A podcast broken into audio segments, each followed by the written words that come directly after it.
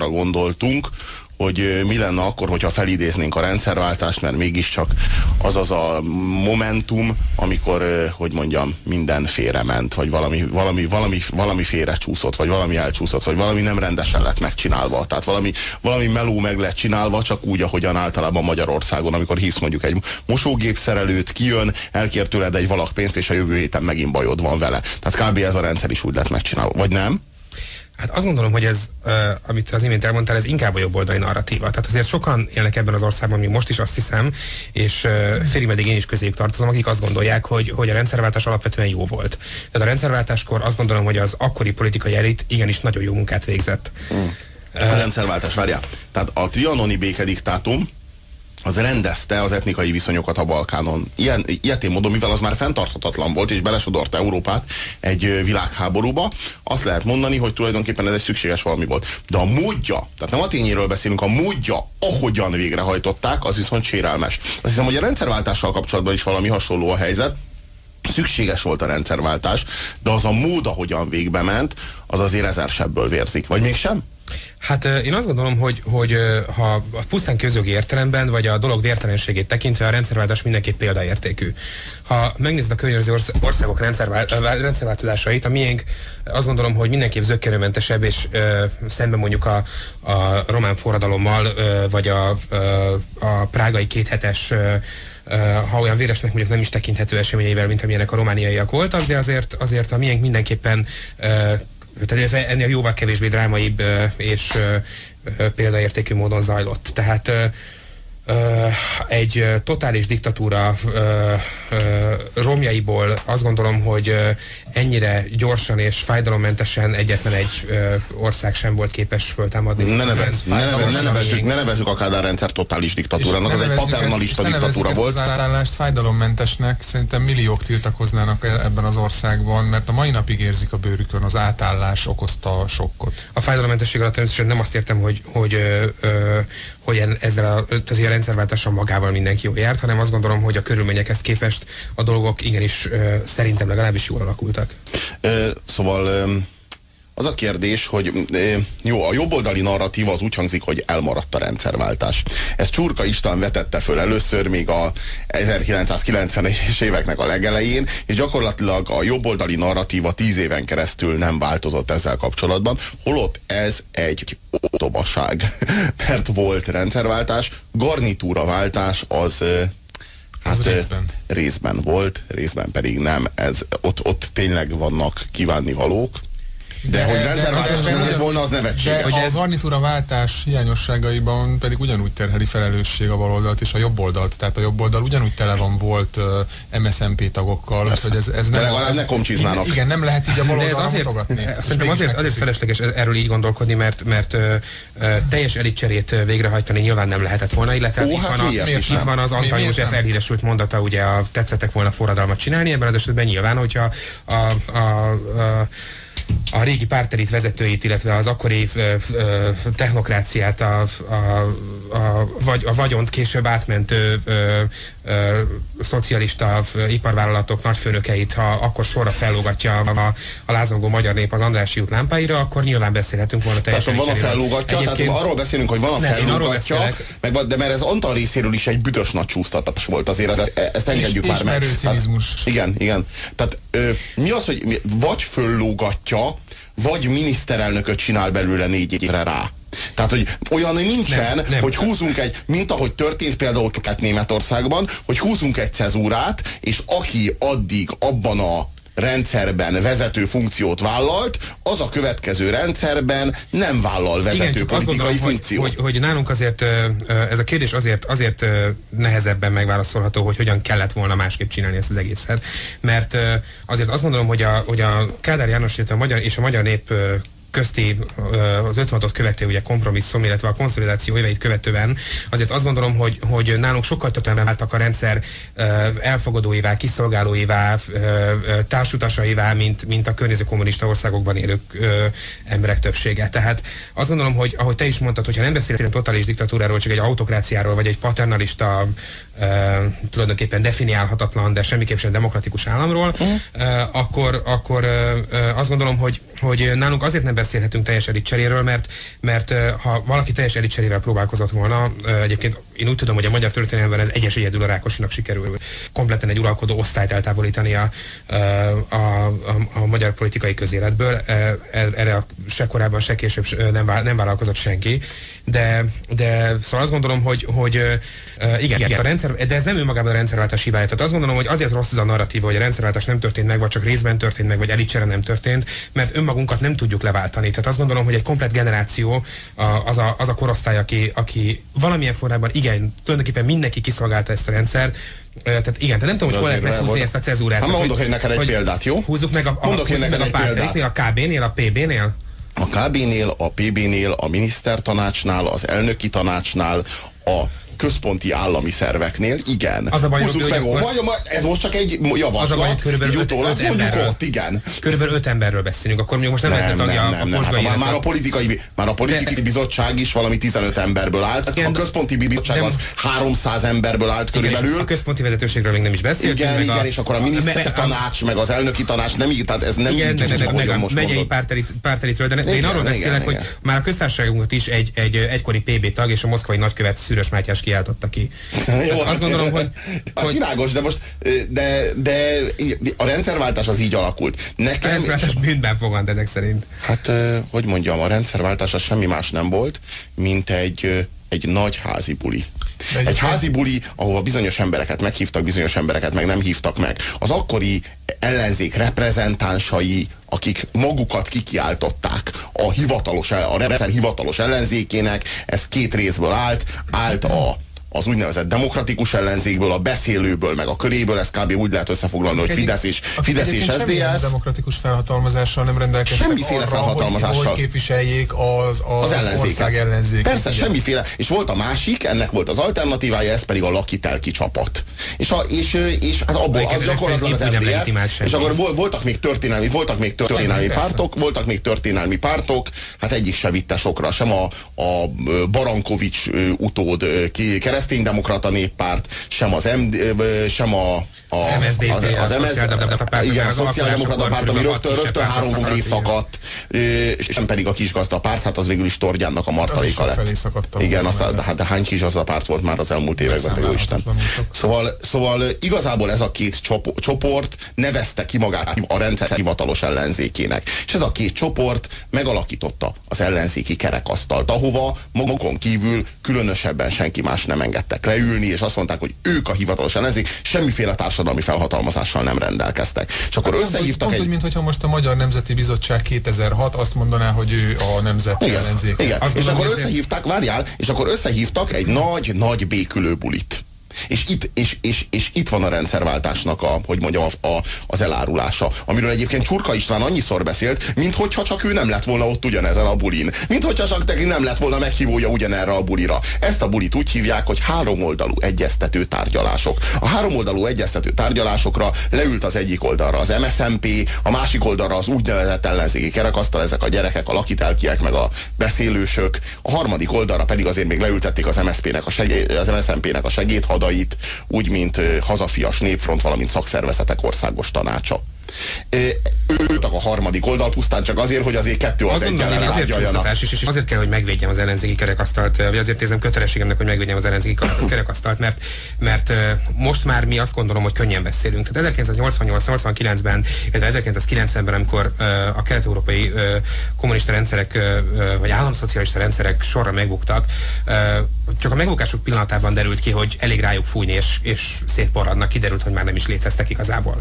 De, de akkor abban a pillanatban azért még egy olyan rendszerről beszélünk, amik amelyek évekkel, évtizedekkel korábban még tankokkal tapostatták szét a, a, a, a forradalmakat a, és a, a civil kezdeményezéseiket. Tehát azt gondolom, hogy, hogy az akkori ellenzék félelme és kompromisszum keresése elsősorban de ez, ez eredményezhette ezt a fajta tárgyalási és hogy mondjam, tehát tárgyalási stratégiát, és, és ö, ö, szólhatott elsősorban inkább arról a félelemről, vagy arról a, a, a, a hatalomnak akkor még... A hatalom óhajtásáról, a hatalom óhajtásáról, és nem a változás óhajtásáról Nem, akkor még a hatalom, de... hatalomnak tulajdonított erőről volt ez azt gondolom, meg arról, hogy, hogy a dolgot úgy kell végigvinni, és úgy kell végigmanőverezni, hogy, hogy a Grósz Károly egyszer se soruljon be, és, és az ügyes stratégiák, a... nem az, az ügyes stratégiákról, az ügyes kiegyezésről szólt. Alapvetően volt, a rendszerváltás, a rendszerváltás, is. a rendszerváltás alapvetően Deák Ferencnek a szellemében fogant, és nem Kossuth Lajoséban.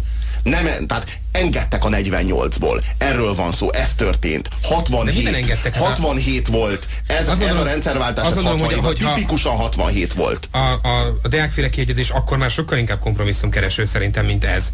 Tehát azt gondolom, hogy, hogy a rendszerből nem maradt semmi, tehát a Kádár, a Kádár rendszeréből semmi nem maradt, hiszen egy, egy népköztársaságból köztársaságá, egy szocialista... Talán csak talán csak... Sosem létezett, sosem létezett demokratikus centralizmust képviselő MSZNP-ből egy demokratikus állam lett, egy tervutasításos gazdaságból egy kapitalista gazdaság. A gazdasági rendszer gondolom, az megváltozott. A gazdasági gondolom, rendszer az megváltozott, a politikai... Az elitet megörököltük, de, mit, de, de mondom, tehát ebben az országban, ahol, ahol egyébként 720 ezer pártag volt, és, és az, az ország egésze igenis megkötötte a Kádárral a maga kis kompromisszumait. Ez nem igaz, a, hogy az egész. Egyébként majdnem egész. még nem mond rá azt, hogy az egész. Tehát azért azt mondtam, hogy a 720 ezer pártag, nem azt mondtam, hogy az ország egész, azt mondom, hogy ahol 720 ezer pártag élt, és ahol a, a társadalom többsége igenis megkötötte a, a, a szabadság kisköreiért cserébe a maga kis kompromisszumait, azt gondolom, hogy mindenki érintett. Kíváncsi kérdésünk a kedves hallgatókhoz, mely kérdés megválaszolásával nyer ő egy rockband, vagyis kettő darab rockband belépő jegy, mégpedig a rockbandnek a holnapi koncertjére. Szóval két jegyet lehet nyerni, és a kérdésünket azt Nyári Gábor fogja tolmácsolni, a 22 38 es élő telefonszámunkon várjuk választ az lenne a kérdésünk, hogy a harmadik köztársaság első szabadon választott parlamentje, tehát az 1990-es parlamentjébe bejutott pártok közül Hú, de nehéz lesz ebből a mondatból kikeveredni. Szóval a pártok Nesztoraira, legidősebb képviselőre, képviselőire lennénk kíváncsiak. A Fidesz ebben az esetben most felejtsük el, a KDNP-re nem emlékszünk, az SZDSZ-ben pedig, ha jól emlékszem, Bálint Gyuri bácsi volt a legidősebb. Igen. Tehát a, a kisgazdapárt, az MDF... Bálint gazda. Igen, Bálint gazda. Igen. Igen, tehát a, kisgazdapárt, az MSP és a, az MDF legidősebb képviselőire lennénk kíváncsiak, kik voltak ők. Tehát kik voltak, a, kik voltak a korelnökök, és ha legye, legyetek szívesek, akkor Mind, jó, gyakorlatilag mindegyik 90 fölött volt. Hát ilyen 80-90 környékén voltak, igen. Na, szóval, hogyha, hogyha meg tudnátok mondani, hogy milyen sorrendben voltak ők. Igen, hát igen, érdemes lenne legalább egyet. Igen, azért nagyon erős, hogy mind a hármat nevezzék meg. De ha mondjuk ha kettőt megnevezzek, igen, igen. Jó, igen, ha kettőt tudnak, akkor, akkor megkapják a jegyeket. Vagy a Robi kérdése pedig így hangzik, hogy hogy hívták, ezért nem kaptok semmit, de azért ez egy nagyon jó kérdés, hogy hogy hívták Bodrogi Gyula rendszerváltáskori pártját. Haló, haló. Halló, sziasztok, Tomi vagyok. Hello, Tomi. Én egyeb, egyebben biztos azon, hogy 90 fölött volt, ezt, ezt Kéri Kálmánnak hívták. Kéri Kálmán. Ő volt, ő volt uh, aki, aki azt hiszem, hogy nyugalmazott állományú tábornok volt. És Igen, és megjárta a Donkanyart. Így bizony. Megjárta a Donkanyart, és ő a független kisgazdapártnak volt, hogyha jól tudom. A... Pontosan kis, független kisgazdapárt. Nem, nem, ő MDFS, MDFS volt, azt hiszem, MDFS, azt hiszem MDFS volt. Még egyet tudnál mondani a korelnökök közül? A kisgazdapártnak volt, ha bár nem, nem, nem, nem, nem. De, de, de, de, de, de szerintem jó nyomon vagy. Azt is tudom, hogy Lőrince lapok, ott lakott három az első, az első elnöke volt ennek a kisgazdapártnak, ennek az új Bizony, egy, egy összes hajú ember, bajszos, összes bajszos ember volt a levére. A levére. Bajszos szerintem nem volt. Vékony magas ember volt, nem? Akkor valószínűleg egyre gondolom. Nem, nem tudom. Nem. A, a Kéri Kámára biztosan emlékszem. A neve Annikerán, arra is emlékszem, hogy ott a parlament, parlament, parlamentben katonai egyenruhában szokott felszólalni. Hát szomor, szomorúak vagyunk, bár ez egy, ez egy helyes megfejtésnek indult, de aztán megálltunk egynél. Mi pedig meg, szigorú gyerekek meg. vagyunk. Köszönjük. De kéri már már megvan. Haló, haló. Ezzel viszont a következő telefonálnak meg könnyű a dolga. Reméljük, haló. Szervusztok, én a STEM volnék, és a Bodrogi pártja rémlik. Igen. Úgy hangzott, hogy színes csokornak a kendősök pártja? Ez így van. Ez így van, de, ez de ezért sajnos nem jár, nem jár egy. nem baj, tegnap már nyertem kettőt. Valóban? Úgyhogy azt szeretném kérdezni, hány szám alatt vagytok, írtam is, hogy hova kell mennem. Ez a Hedvig utca kettő szám. Hedvig utca kettő, de ez a kérdés nem volt elég újabb két belépő elnyeréséhez. Ez nem, ez nem, ez nem, mert mi kemények vagyunk. Tehát, hogy így, mi igyekszünk elkerülni az RTL klubnak azt a gyakorlatát, hogy meg kell mondani, hogy a négy lábú széknek hány lába van, és akkor ezért ezen lehet nyerni valamit. Tehát ez, ez ide még kevés. Hogy hívták az MSZP-nek akkor elnökét? Ő volt az, aki ellenzéki kommunista volt még a Horti rendszerben, majd a Rákosi rendszerben szintén ellenzéki volt, tehát szintén szervezkedett, 56-ban balhézott, utána becsukták, utána segédmunkás lett, nem lépett be a pártba, és 1990-ben a rendszerváltás után lépett be az MSZP-be. Ő tényleg borzalmasan öreg volt. De Egyébként róla borzalmasan öreg Igen. volt, és egy végtelenül tiszteletre méltó bácsi. Tehát akkor még egyszer elmondom az ő történetét. Sőt, még Galilei Körös is volt, ha jól emlékszem, a Rákosékkal együtt indult, és ha jól emlékszem, a tanácsköztársaság bukását követően vált ki, a, már akkor kivált a kommunista mozgalomból, és alapított egy külön frakciót. Igen, zseniális, zseniális sávó. És az ő neve egyet jelentett a magyar kommunista mozgalomban, és az ő neve paralel futott Trockijéval. Tehát aki Trockistának számított ugye a kommunista mozgalomban, vagyis a alap és ős ellenségnek, az olyannak számított. A Rákosi rendszerben. A Rákosi rendszerben ő, ennek a valakinek a ennek a valakinek, ő, ő, ő, ő érte jár a két jegy, az ő nevéért jár a két jegy, szóval ő az, aki a, a, a tanácsköztársaság bukása után egy külön frakciót alapított és kilépett a kommunista pártból. Kirándulni vitte a munkásokat egyébként, ezért is ö, ö, bírálták őt a, a dogmatikus szektoriánus kommunisták. Hát, hát az, a lényeg, hogy, az a lényeg, hogy föld alatti mozgalomban küzdött a horti rendszerben, később a később Szálasi idején, ezt követően, amikor Rákosiék hatalomra kerültek, elkezdték üldözni őt, továbbra is ellenzéki lett. Majdnem azt mondtam, hogy újra ellenzéki lett, de mindeközben továbbra is ellenzéki maradt. 56-ban részt vett a forradalomban, majd bebörtönözték, majd segédmunkás lett. A Rákosi rendszert végig kompletten végigülte. majd pedig, majd pedig segédmunkásként 56 után tengette magát segédmunkásként, nyugdíjas lett, soha nem lépett be az MSZMP-be, a rendszerváltás után belépett az MSZP-be, és az első parlamenti választáson az MSZP színeiben parlamenti képviselő lett. De egy ennyire korrekt életutat, de nem, te hibátlan. Igen, érdekes, hogy ki milyen tapasztalatokat szerez a Rákosi börtöneiben, illetve e, mivé lesz a, e, szabadulva a börtönből, mert ugye a Rákosi rendszert is majdnem kompletten, tehát ő őt csak 50-ben csukták be, Marosán György, György ugye 1950-ben csukták be, és 1956-ban szabadult ki. E, e, és szemben majdnem kimondtam a nevét, szemben a hősünkkel, vagy a mi hősünkkel, ő azonnal csatlakozott ugye a Kádárhoz és a, a, a szovjetekhez. Hogy hívják a mi hősünket? Igen. Halló, halló? Halló? Halló, halló? Szervusz. Szerintem a, először is a kisgazda az a Vörös Vince bácsi volt. Ez így van, ez így van, de most már nem sporolhatjuk meg a mi oh. hősünknek a nevét sem. Hát én a Donát Ferencre gondolok, nem tudom, hogy ti nem, nem. gondoltatok Nem, nem, Donát Ferenc ő egy evangélikus lelkipásztor, nem, nem, metodist. Nem, nem ő, az nem őről van szó, az ő apjáról. Ja, hogy az apjáról. Igen, ő ezeket már nagyon merekodottunk. Nem, bocsánat, de lehet. Nem, nem, nem, a, a Donát... Nem, nem, nem. Nem lesz 90-ben képviselő, mert előtte meghalt. Nem őróla van szó. De minden esetre nagyon szépen köszönjük a tippet. Még a De, Fidesznél, hogy aki a Fidesznél akkor áll. Kérik már, már, kérik már meg, hogy legalább kettőt kell pedig bemondta, igen. Igen, Vörös Vincét pedig elmondta. Igen, a Fidesz korelnökét azt nem tudom, tudjátok-e, hogy kicsoda? No? Kicsoda? Hát a Horváth János bácsi, aki ugye Amerikában De ő mostani korelnök, most mi a, a, az első szabadon választott parlament. De hát a Fideszben ő mindenkori korelnök. Úgyhogy tudod mit? Tudod mit? Azt csináljuk, hogy most én fölírom a neved, és ha a következő három megfejtés egyik sem kell képes a mi hősünknek a nevét megmondani, akkor te nyertél. Oké, Benne vagy ebben? Zoltán vagyok. Zoltán?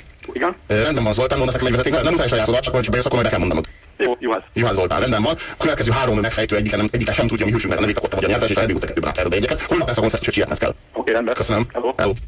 Hát továbbra is várjuk a mi hősünknek a nevét. Ki volt az MSZP korelnöke az első szabadon választott parlamentben? Haló, haló. Hello, dr. Szentágotai János. Nem. Köszönöm. Ki lehetett dr. Szentágotai János? Haló, haló. Jó napot kívánok. Jó napot. Mondhatom, nem? Mondhatom? Mondhatja. Demény Pál. Ön nyert. Ön nyert. Ön nyert. Hát igen, a jó öreg Demény Pali bácsi. Akkor az evangélikus lelkész Donát apjáról kérdezünk titeket, mert mi itt nem tudjuk ö, felidézni, hogy hogy is volt az ő története. Úgyhogy írjátok meg nekünk, ha tudjátok, a 0630 30 30 88 1-es SMS számunkra. Szóval én egy, egy valamire vagyok kíváncsi, hogy az a csurka, hogy az az Orbán Viktor, akik rendszeresen bírálják a rendszerváltást, akkor, amikor ott ültek, a három oldalú egyeztető tárgyalásokon, akkor részt vettek benne, akkor miért fogták be a pofájukat annyira? Mert hogy gyakorlatilag az ellenzéki kerekasztal részéről az, aki keményen és konkrétan oda tette magát ennek az ügynek, hogy rendszerváltás, és hogy ezt kitalálja, és hogy kidolgozza, és hogy érvényesítse a saját koncepcióját, az három ember volt, Tölgyesi, szerintem fontossági sorrendben Tölgyesi Péter, Antal József és Kónya Imre. Ez a három figura. Ide sorolnám azért a kis Jánost is. Hmm, mondjuk. Jó. Hol, ö, melyik van most a politikában? Elnézést. Melyik az, amelyik ott tevékenykedik a politikában? Uh, hát... Melyik az, amelyik radikális módon bírálja ezt az egész rendszert? Ők alakították ki. Oké. Okay. Orbán Viktor ott ült az ellenzéki kerekasztalban? Hm, ott ült, ott ült. Igen, igen, ott ült Orbán Viktor, ott ült akkor, és mit csinált? Kitalálta, hogy hogy legyen? Megalkotta azt a rendszert, amit ő elképzel? Dehogy is! Rábízta az egészet a nagyon okos Tölgyesi Péterre és Kis Jánosra. Hát ők annyi, annyival okosabbak, ők majd sokkal jobban tudják. Mit csinált? Mit csinált Csurka István? Rábízta a nagyon okos Antal Józsefre, meg Kónya Imrére a dolgot. Hát ők a jogászok, meg a történészek, ez meg csak egy drámaíró, aki szeret róversenyezni. Nyilvánvaló, hogy nem kéne az ilyen dolgokba beleszólnia. Csak aztán később érdekes módon elővette az egészet. De amikor ott ült, amikor ott volt a történelmi pillanat, hogy meghatározzon egy olyan rendszert, hogy az a kérlelhetetlen Isten antikommunizmusát, azt érvényesítse. Akkor mi volt? Akkor mi volt csurkával? Akkor hol voltak a kemény tökei? Erre vagyok kíváncsi. Úgyhogy az egész rendszerváltás kritika azoknak a figuráknak a részéről, akik ott ültek az ellenzéki kerekasztalban, végtelenül nevetséges. Mert hogyha mi kritizáljuk a rendszerváltást, hát minket nem hívtak meg arra a házi bulira, ahol kitalálták, hogy mi lesz az országnak a rendszere a következő évtizedekben. De őket igen, ők kaptak meghívót abba a házi buliba. Hát csak ez felelősséggel járt volna, és azt nem mindenki szereti. Az egy nehéz dolog felelősséget viselni a jövő iránt. Ugyanakkor innen visszanézve tizenakárhány évvel később kritizálni azt a folyamatot, az sokkal egyszerűbb, mert egyébként mind a 10 millióan képesek vagyunk, és nagy örömmel meg is tesszük. De azért a, a, a az azt első... írják nekünk, várjál egy kicsit, azt írják nekünk a, a, a kiről is kérdeztetek? Donát. Igen, igen. Azt írják, hogy Donátot 1947. október 23-án kivégezték. Hűha. Tehát, hogy a... Akkor már végképp összekeveredtünk, azt hiszem. Mert mintha Nagy Imre Pernek is lenne egy Donát vádlottja, de, de mindegy, azt gondolom, hogy, hogy elbeszélünk egymásról. Én most nem vagyok képben. Egyikünk sem, úgyhogy szerintem ezt inkább hagyjuk. Ne. És hagyatkozzunk a rendszerváltáskori már általunk is megélt élményeinkre. Mm. De azért, azért azt gondolom, hogy a, hogy a csurka rendszerváltás kritikája még épp idejében érkezett. Bár egyetlen egy sora sincs az elhíresült dolgozatának, ugye a néhány gondolatnak, néhány gondolat a rendszerváltozás két esztendejéről Csurka István tanulmánya, ami a. Magyar Fórumban jelent meg, azt hiszem, hogy a 1992. augusztusában a talán épp az, az állam ünnepén augusztus 20-án. Mm. Tehát azt gondolom, hogy az ő rendszerváltás kritikája még, még időben érkezett. Mihez? Uh, ahhoz, hogy, hogy hát még a rendszerváltáshoz közel. Sőt, azt gondolom, ahhoz, hogy, ahhoz, hogy, hogy az, első, az első spontán uh, és... Hogy még azt lehessen mondani, hogy még korrigálható. Hogy még korrigálható, és, a, és azt gondolom, hogy a, az első rendszerváltás kritika az, az uh, nem sokkal az első szabad választás után már, már az utcákon vonult, a, a, vagy, vagy az utcák uh, uh, nem, nem fog sikerülni ez a metafora. Szóval azt akartam mondani, hogy a, a taxis blokkádra. A taxis blokkádra? Az a rendszerváltás kritikája volt? Azt gondolom, Dehogy hogy... is. Az, az a nem tudja, a benzin árát fölemelték 30 forinttal, és ezért kivel kormányt buktatni, hatalmat átvenni, a gyenge államhatalomnak a töketlenségével visszaélni. Szerintem az első, de, az első igazán komoly rendszerváltás kritika az a második parlament abszolút többségű MSZP-je volt. Tehát amikor az ország azt mondta, hogy gyerekek, ezt, ezt mi nem így de, képzeltük, de én azt gondolom, hogy, azt gondolom, hogy a, a, a taxis blokkát is, is valami ilyesmi volt. Semmi köze nem volt a rendszerváltáshoz. Nem, nem, nem, nem, a, nem a rendszerváltáshoz önmagában volt köze, hanem azt gondolom, hogy... hogy MSZP, az, hogy az, az, az SZDSZ, meg a Fidesz számos csoportjának a végtelen, guztustalan inkorrektségéhez és törvénytelenségéhez, és a, a, az ország törvényeinek a messze menőkig való tekintetbevét, tekintetbevételének a teljes negligálásához, a beleszarás a demokratikus intézményrendszerbe, az hogy, állampolgári Én azt gondolom, hogy nem. Én, én azt gondolom, hogy a rendszerváltás egyik leggyalázatosabb pillanata volt a Szerintem meg nem. Én azt gondolom, hogy a taxis blokkád egyfelől, tehát most, most te úgy, is, úgy fent elmondtad a jobboldali narratívát a taxis blokkáttal kapcsolatban. Nem, ez nem a jobboldali narratíva, ez a, ez, ez a független narratíva, ami Szerintem ez nem a független narratíva. Én azt gondolom, hogy, hogy a taxis blokkád egyfelől nem. Én azt gondolom, hogy nem. Én azt gondolom, hogy a, a taxis blokkád két nagyon fontos kérdést vetett fel. Az egyik az az, hogy, hogy az volt az első nevezhetjük ezt éjséglázadásnak is. Éjséglázadás? A taxisok, a taxisok Igen. akik akkor kivételesen jól éltek, azok Éjséglázadásnak nem, nem. nevezed a taxis Hadd fejezem már ezt a gondolatot, kérlek.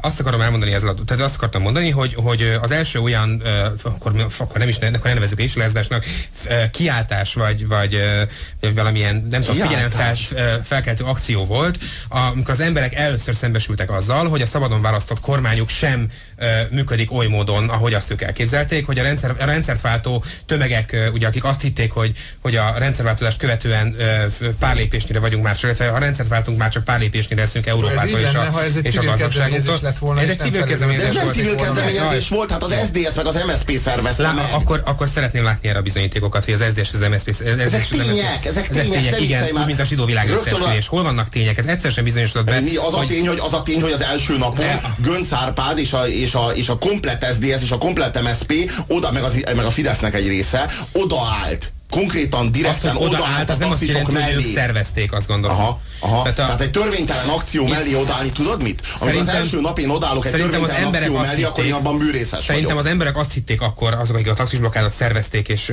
megpróbáltak, megpróbáltak valamiféle nyomást gyakorolni a kormányra, vagy nem értették talán még, hogy hogy működik a rendszerünk is hogy működik egy közvetett demokráciát. Tehát akkor ők még hihettek abban, hogy közvetlen nyomásgyakorlással ö, ö, a, egy kormány ö, intézkedései megváltoztathatóak, ö, vagy legalábbis rákényszeríthetőek, rákényszeríthető a kormány valamiféle párbeszédre. Tehát azt gondolom, hogy a taxisblokkád, igen, és ha, ha, ha egy kicsit eufemisztikusan is, de egy ilyen bázis demokratikus kísérlet volt arra, hogy, hogy egy nagy civil kezdeményezés valamilyen módon próbálja útját állni a, a hatalom, nem tudom, ballépéseinek nem jött össze, akkor, akkor, akkor azzal, tehát a taxisblokkáddal szemben szerintem jól vizsgázott a magyar demokrácia, az akkori ellenzék már kevésbé, mert hogy felsorakozott az akkor egyébként már nagyon septiben a népszerűség alján ö, ö, tengődő MDF-nek és KDNP-nek, meg kisgazdapártnak, tehát az akkori kormánypártoknak, de, de szerintem ö, a, a taxisblokkádot egy ilyen egy ilyen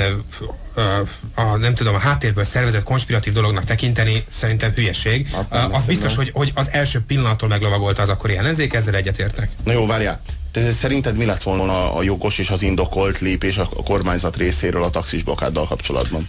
Nem, én azt gondolom, hogy akkor, akkor helyek közel jól vizsgázott a magyar demokrácia. Jól, vizsgá, jól vizsgázott a kormányzat, amelyik engedett. Amelyik tétlenül, nézte, tétlenül az nézte azt, hogy a magyar, a magyar állampolgárokat ő, a, ki, az... kisebb, a kisebbség a többséget, tehát egy kis csoport, egy szűk csoport, a taxisok, meg néhány hozzájuk verődött ellenzéki, a többséget, a többség magyar társadalmát a mozgási szabadságában korlátozza. Tehát egy alapvető szabadságjogában korlátozza, azért, mert azt mondja, hogy szerinte a benzinnek nem kéne 30 forinttal drágábbnak lenni. És ez én, én szerintem jól vizsgázik az államhatalom, amelyik ilyenkor nem szerez érvényt az emberek állampolgári nem, jogainak. Ez nem csak a taxisokról szól, emlékezünk erre vissza. Tehát azt gondolom, hogy, a, hogy szemben a, a mai forgalomlassító...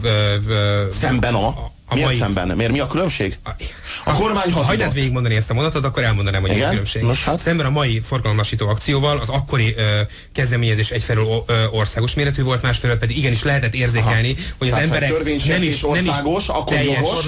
Ha egy törvénysértés, országos, országos, akkor legitim, hogyha egy törvénysértés helyi, akkor illegitim. Jó. Ez azt jelenti, hogy ha a holokauszt nem országosan zajlott volna, hanem csak Budapesten, ha a holokauszt nem országosan zajlott volna, hanem csak Budapesten, vagy csak egy bizonyos kerületben zajlott volna, akkor kőkeményen le kell venni, országos, tök, akkor teljesen indokolt, ez, jogos, ez, más megítélés alá kerül. Egy baznak csúsztatás, mert Miért akkor, törvénysértés? Mert, mert ha egy egész ország kompletten törvénysért úgy, ahogy van, akkor a forradalomnak szokás nevezni.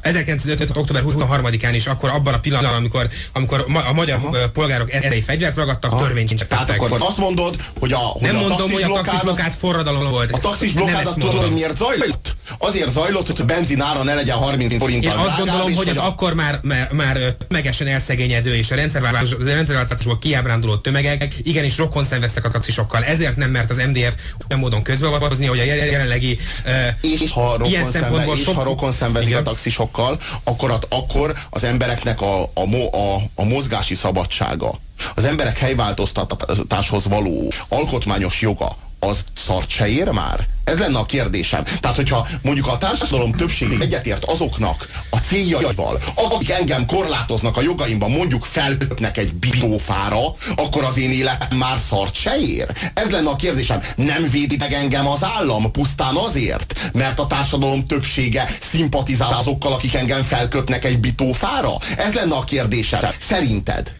Szerintem a mozgás, mozgás szabadságában korlátozni valakit ezért nem egyenértékű azzal, amikor elveszük az életét. Figyelj, ez egy elvi pedig- kérdés. Akkor, akkor, Ismersz elvi akkor kérdés kis is? sértés megengedhető, Nem, nem, ha csak azt mondjuk egy fülest kapsz az utcán, Nem, azt gondolom, hogy egy ilyen, egy, egy, egy, egy, egy ilyen ö, ö, spontán és azt gondolom egyébként, hogy ö, ö, alulról szerveződő és, és ö, talán népi kezdeményezés esetén ö, a, ott és akkor ö, vizsgálni ö, és jó, nem megyek ebbe a vitába bele, megmondom, Szerintem nem miért az. SZDSZ szervezte. Szerintem nem az SZDSZ szervezte. Nem, nem, nem, szervezte. nem, nem az SZDSZ és nem az Beszéljünk, figyelj, szerintem, eh, szerintem eleget vitatkoztunk a taxis blogról, beszéljünk egy kicsit a csurka dolgozatról. Mire volt jó a csurka dolgozat? Megmondom, hogy szerintem mire volt jó a csurka dolgozat. Arra volt jó, hogy az MSZP-t az SDS kihozhassa a gettóból. Erre volt jó, hogy az SDS amelyiknek egyébként tök, tök egyértelműen a csurka dolgozat előtt teljesen egyértelmű volt, hogy az SD, hogy a következő kormányt azt az SDS és a Fidesz egy koalícióban fogja megalakítani.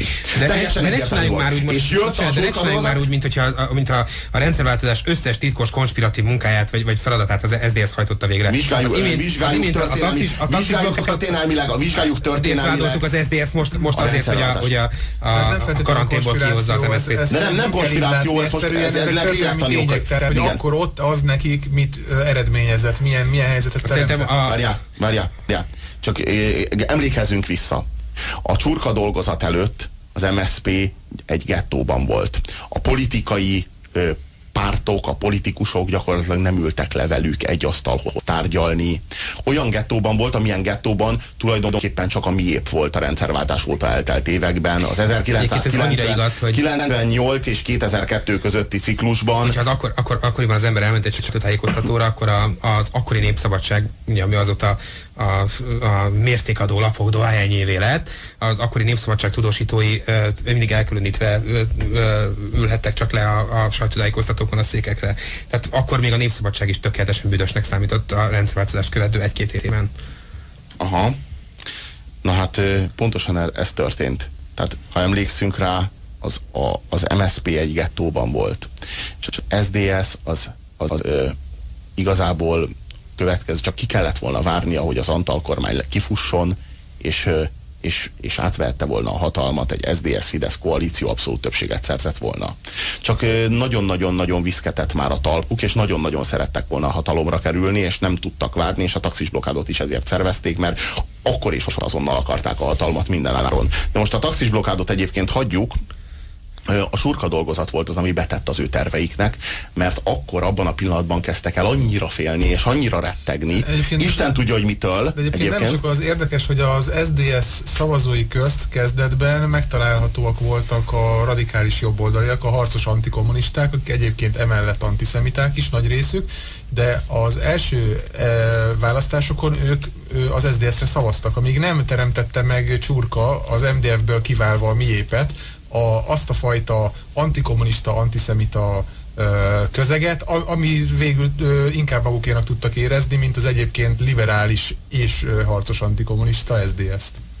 Hát, hogyha visszagondolok arra, hogy mi történt akkor, én, én, egy, én egy pánifélelmet láttam az SDS-nek a politikusain, akkor, amikor a csurka dolgozat megszületett. És akkor valamiért, Isten tudja, hogy miért, azt gondolták, hogy ők meg a Fidesz így kevés ahhoz, hogy, hogy ellensúlyozni tudják azt a politikai alternatívát, amit csurka jelent, vagy amit a, az ak- akkoriban szárnyát bontogató király B. Izabella Szerintem, jelentett. szerintem túlzó jelentőséget könyvelt az SZDSZ-nek ebben a És történetben. az Szerintem SDS, ekkor szervezte meg az SDS a demokratikus kartát. Igen, de- de- de a azt gondolom, a demokratikus, demokratikus karta, karta- a demokratikus karta, azt tudod mi volt? Az egy népfront volt, Ő egy népfrontot egy antifasiszta népfront volt. Igen, egy antifasiszta népfront volt, annak érdekében, hogy, hogy, egy, hogy a társadalom széles tömegeit sikerüljön felvonultatni a csurka dolgozattal szemben. De nem az, az SZDSZ nem tudom, miért gondolta azt, hogy ő a fidesz nem képes arra, hogy, egy, hogy, hogy, hogy felsorakoztassa a humánus emberek tömegeit szemben a csurka dolgozatnak az állításaival, de valamiért bevette ebbe a népfrontba az MSZP-t. De, de nem, beve, ez nem így működött, hogy bevette. Ez, ez nem így működött, hogy bevette. Én azt gondolom, nem, szerintem, szerintem Konkrétan megint megfordítjuk, az Nem, megint megfordítjuk ezt a folyamatot. Az SZDSZ valóban elkövette azt a hibát, hogy ebbe a klubba hagyta belépni az MSZP, de azt gondolom, hogy addigra az MSZP, tehát addigra már ugye két évvel túl vagyunk az első szabad parlamenti választáson, addigra már a kádári nosztalgiák vadul élnek, az, vadul újjáélednek és, és reneszánszokat élik. Nem, ugye ennek a folyamatnak a végeredménye az, hogy 1994-re az MDF, illetve az, az MSZP abszolút többséget szerez a, a választásokon. De Tehát azt gondolom, hogy, miért hogy az MSZP, az MSZP nem az SZDSZ ölelése miatt szerzett. Nem az, nem az SZDSZ ölelése miatt, én arról beszélek. Én azt gondolom, hogy addigra az MSZP bázisa valójában már óriási volt. Tehát az emberekben éledezett a kádári nosztalgia, és óriási volt a csalódás. Ezért mondtam azt is, hogy én még visszakanyarodok a taxis blokkádhoz, hogy a taxis blokkád is ennek a folyamatnak volt az első állomása, és a sokadik állomása volt a 94-es választásokon aratott elképesztő MSZP-s győzelem. De azt gondolom, hogy 1992-re a demokratikus karta megalakításának időpontjára ez az antikommunist, vagy antifasiszta népfront már, antifasiszta népfrontot már eluralta az a, egyfelől az a félelem, amiről te beszélsz, másfelől pedig az az, az akkor már csendes többségben élő és létező vágy az iránt, a rendszer iránt, ami megvédett minket a, a szélsőségektől, a túlzásoktól, a, a, a kiszámíthatatlan eseményektől. Gábor, Kádár Jánosról Gábor, beszélek, nincs és Kádár János rendszeréről. Nincs, így. Az SDS antikommunistából antifasisztává a csurkazógyi dolgozat nyomán vált. Az SZDSZ a kezdetekkor is antifasiszta volt. Tehát én azért, az, az, az antifasiszta volt, csak ez a magyar politikai életben nem volt téma. Nem volt értelmezve. Tehát, ez csurka, csurka óta lett, ez egy, ez egy tárgy, Na igen, amiről és lehet beszélni, és amire, gyakorlatilag, meg lehet magad és nem, is az a baj, és nem is az a baj egyébként, hogy az SZDSZ antikommunistából antifasisztává vált, hanem hogy abban a pillanatban, amikor antikommunistából antifasisztává vált, az antikommunizmusát nem csak hogy sútba dobta, hanem hanem egy, egy népfrontba olvasztotta. Tehát de most, ha, ha, ha, ha 94-es koalíciókötésről... megtartani mind a kettőt? Tehát miért nem tudott egyszer antikommunista és antifasiszta lenni? Én azt gondolom, hogy az SZDSZ félelmei részben érthetőek. Tehát a, a, a a magyar szélsőjobb olyasféle reneszánszát élte 1990 és 94 között, amire uh, már tényleg csak a legidősebb emlékezeteiben, legidősebbek emlékezetében lehetett uh, valamiféle vagy a legidősebb emlékeztének lehetett ennek nyoma. Tehát ha most nem akarom újra elmondani azt, amit te elmondtál.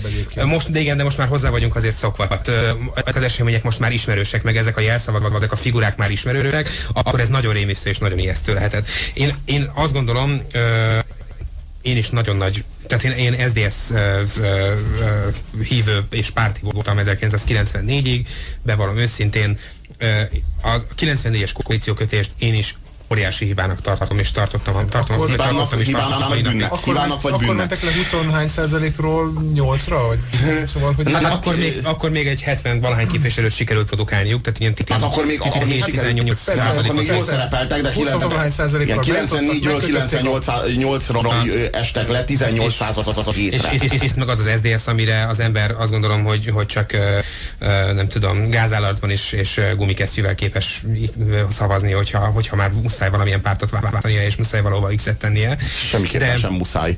Ha, ha, azt mondom, ha, ha már muszáj, hogy ha, már muszáj lenne, hogyha állna mögöttem egy ember géppisztolyjal, és azt mondaná, hogy most pedig Igen. valakire szavazni én, fogsz, én 90, vagy, vagy agyonlőlek, akkor sem szavaznék az 94-ben még nem voltam uh, szavazóképes, tehát még nem múltam el 18. Uh, 98-ban már elmúltam bőven 18, uh, és 98-ban ott álltam a szavazó fülkében, és borzasztó büszke voltam magamra, hogy, hogy részt vehettek az első, a saját első szabad választásomon. És amikor uh, a, választás, a 98-as választások első fordulóján, akkor uh, leadtam a, a, a, tehát beixeltem a, a helyi eh, SZDSZ képviselőt, hogy emlékszem, az Ungár Klára volt a 19. kerületben, és eh, a másik fordulóra az Ungár Klára visszalépett a, a, az MSZP-s jelölt javára. És, eh, és, volt. és amikor elmentem a másik fordulóban szavazni, akkor ott álltam a szavazófülkében, és két helyre tehettem az X-emet. Az MSZP-s képviselő mellé, vagy a Fideszes képviselő mellé, és akkor értettem meg, hogy én baromira el vagyok árulva. Tehát, hogy most nekem tényleg az MSZP-re kell szavaznom hogy ezt hogy tehették meg velem? Ez, ezt, ezt a mai napig nem vagyok hajlandó egyébként sem, el, ami, sem elfogadni, sem megbocsájtani. De ez félreértetted, hogy neked az MSZP-re kéne szavaznod. Hát, de ez az, amiben ez a párt Nem értettem félre, hiszen az Ungár Klára ugye az a jelölt, akit én támogattam de, volna. nem tudom, hogy miről beszélsz. Visszalépett a, a, a, a, az MSZP képviselő javára. Ez a párt ebben tönkrement, és Dávid, ez, ez egy nagyon nagy tévedés. Nem, nem tudom, hogy miről beszélsz. Nem tudom, hogy miről beszélsz. Ez a párt ma számos minisztert ad az országnak. Ez a párt ma a gazdasági folyamatokat irányítja Magyarországon mennek bele a koalícióba az MSZP-vel, akkor ez a párt lenne. Akkor viszont sokkal erősebbek lennének. Többszöröse lenne az erejük ennek, és lehet, hogy az MSZP sokkal gyengébb lenne egyébként. Egészen biztosan. A rendszerváltás korából emlékezünk, csaljuk elő a nem, nem feltétlenül legkellemesebb emlékeinket, hogyha a 0630 30 30 88 1-es SMS számra írtok, vagy még sokkal inkább, mert hogy a nosztalgia az így együtt átélve sokkal, de sokkal jobb, melegebb és bensőségesebb. Tehát a 22 34 88 1-es telefonszámon fölhívtok minket, akkor megoszthatjátok azokat az élményeket, azokat a nagyon-nagyon személyes impressziókat, amelyeket őrizgettek kicsiny lelketekben a frusztrációitoknak a legmélyén a 90-es éveknek az elejéről, hogy hogyan éltétek meg ti a rendszerváltást, az ősbűnök ősbűnét. Én arra emlékszem, 1990-ben 14 éves voltam, és egy viszonylag jónak számító belváros gimnáziumba jártam. Ez egy gyakorló iskolában, annak az általános iskolájában, a gimnáziumot már a magatartásom miatt nem folytathattam ott, és arra emlékszem, hogy az, az osztály egyik fele MDF-es volt, a másik fele pedig SZDSZ-es. És időről időre össze-össze csaptak az SZDSZ-esek az, az MDF-esekkel, és fordítva, és az osztályunkban volt egyetlen egy kis gazda, és őt mindenki verte. Te, mi, te milyen párti voltál a rendszerváltáskor? Hát akkor voltam. Hát én MDF-es voltam a rendszerváltáskor. Jó, verekedjünk. De mi volt az, amit téged Te... arra sarkalt, hogy rájuk? Vagy, hogy, hát, hogy, izé, hogy, hát, hogy engem megrémisztett a rettenetes, izé, hogy mondjam, vérben, for, vér, vér, vér, vérben forgó szemű, izé, kommunista vért inni, inni vágyó SDS.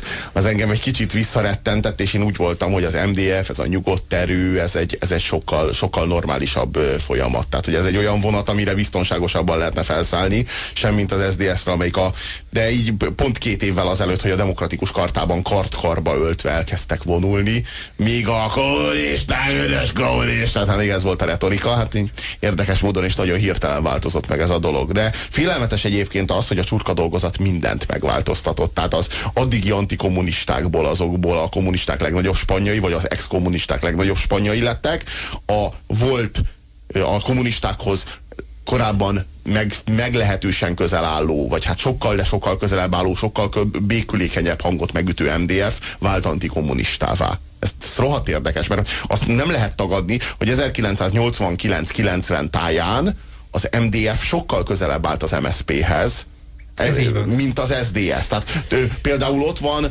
Posga Imre, azt hiszem az ő személye jelentette akkor a nagyon-nagyon stabil hidat ideológiai hidat akár, amely az MSZP-t összekötötte, akkor még, még éveken keresztül MSZP-s volt a posgai az MDF-fel.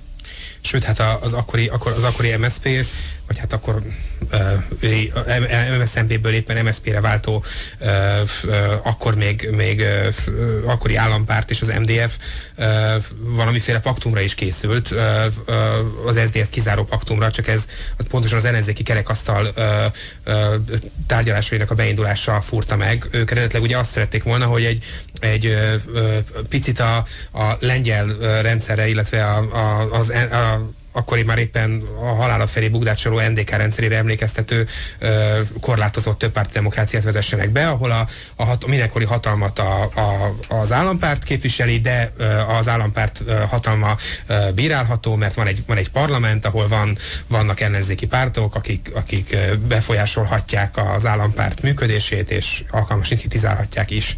Egyébként a rendszerváltásnak nem, többféle forgatókönyve volt, hát a, illetve hát az állampárt legalábbis többféle forgatókönyvet készített, és ezek mindegyikét végül is a, a Gorbacsov üzenet furta meg emlékeim szerint, a, a, amikor, amikor a Gorbacsov közölte, hogy a, hogy a Szovjetunió már nem óhajt semmilyen módon, sem katonailag, sem politikailag, sem gazdaságilag beavatkozni a Magyar, Magyarországon zajló politikai folyamatokba. Uh-huh. De az, az, az, az MSZNP-nek ennél volt. Tulajdonképpen nem felszabadítottuk az országot, hanem lemondtak rólunk.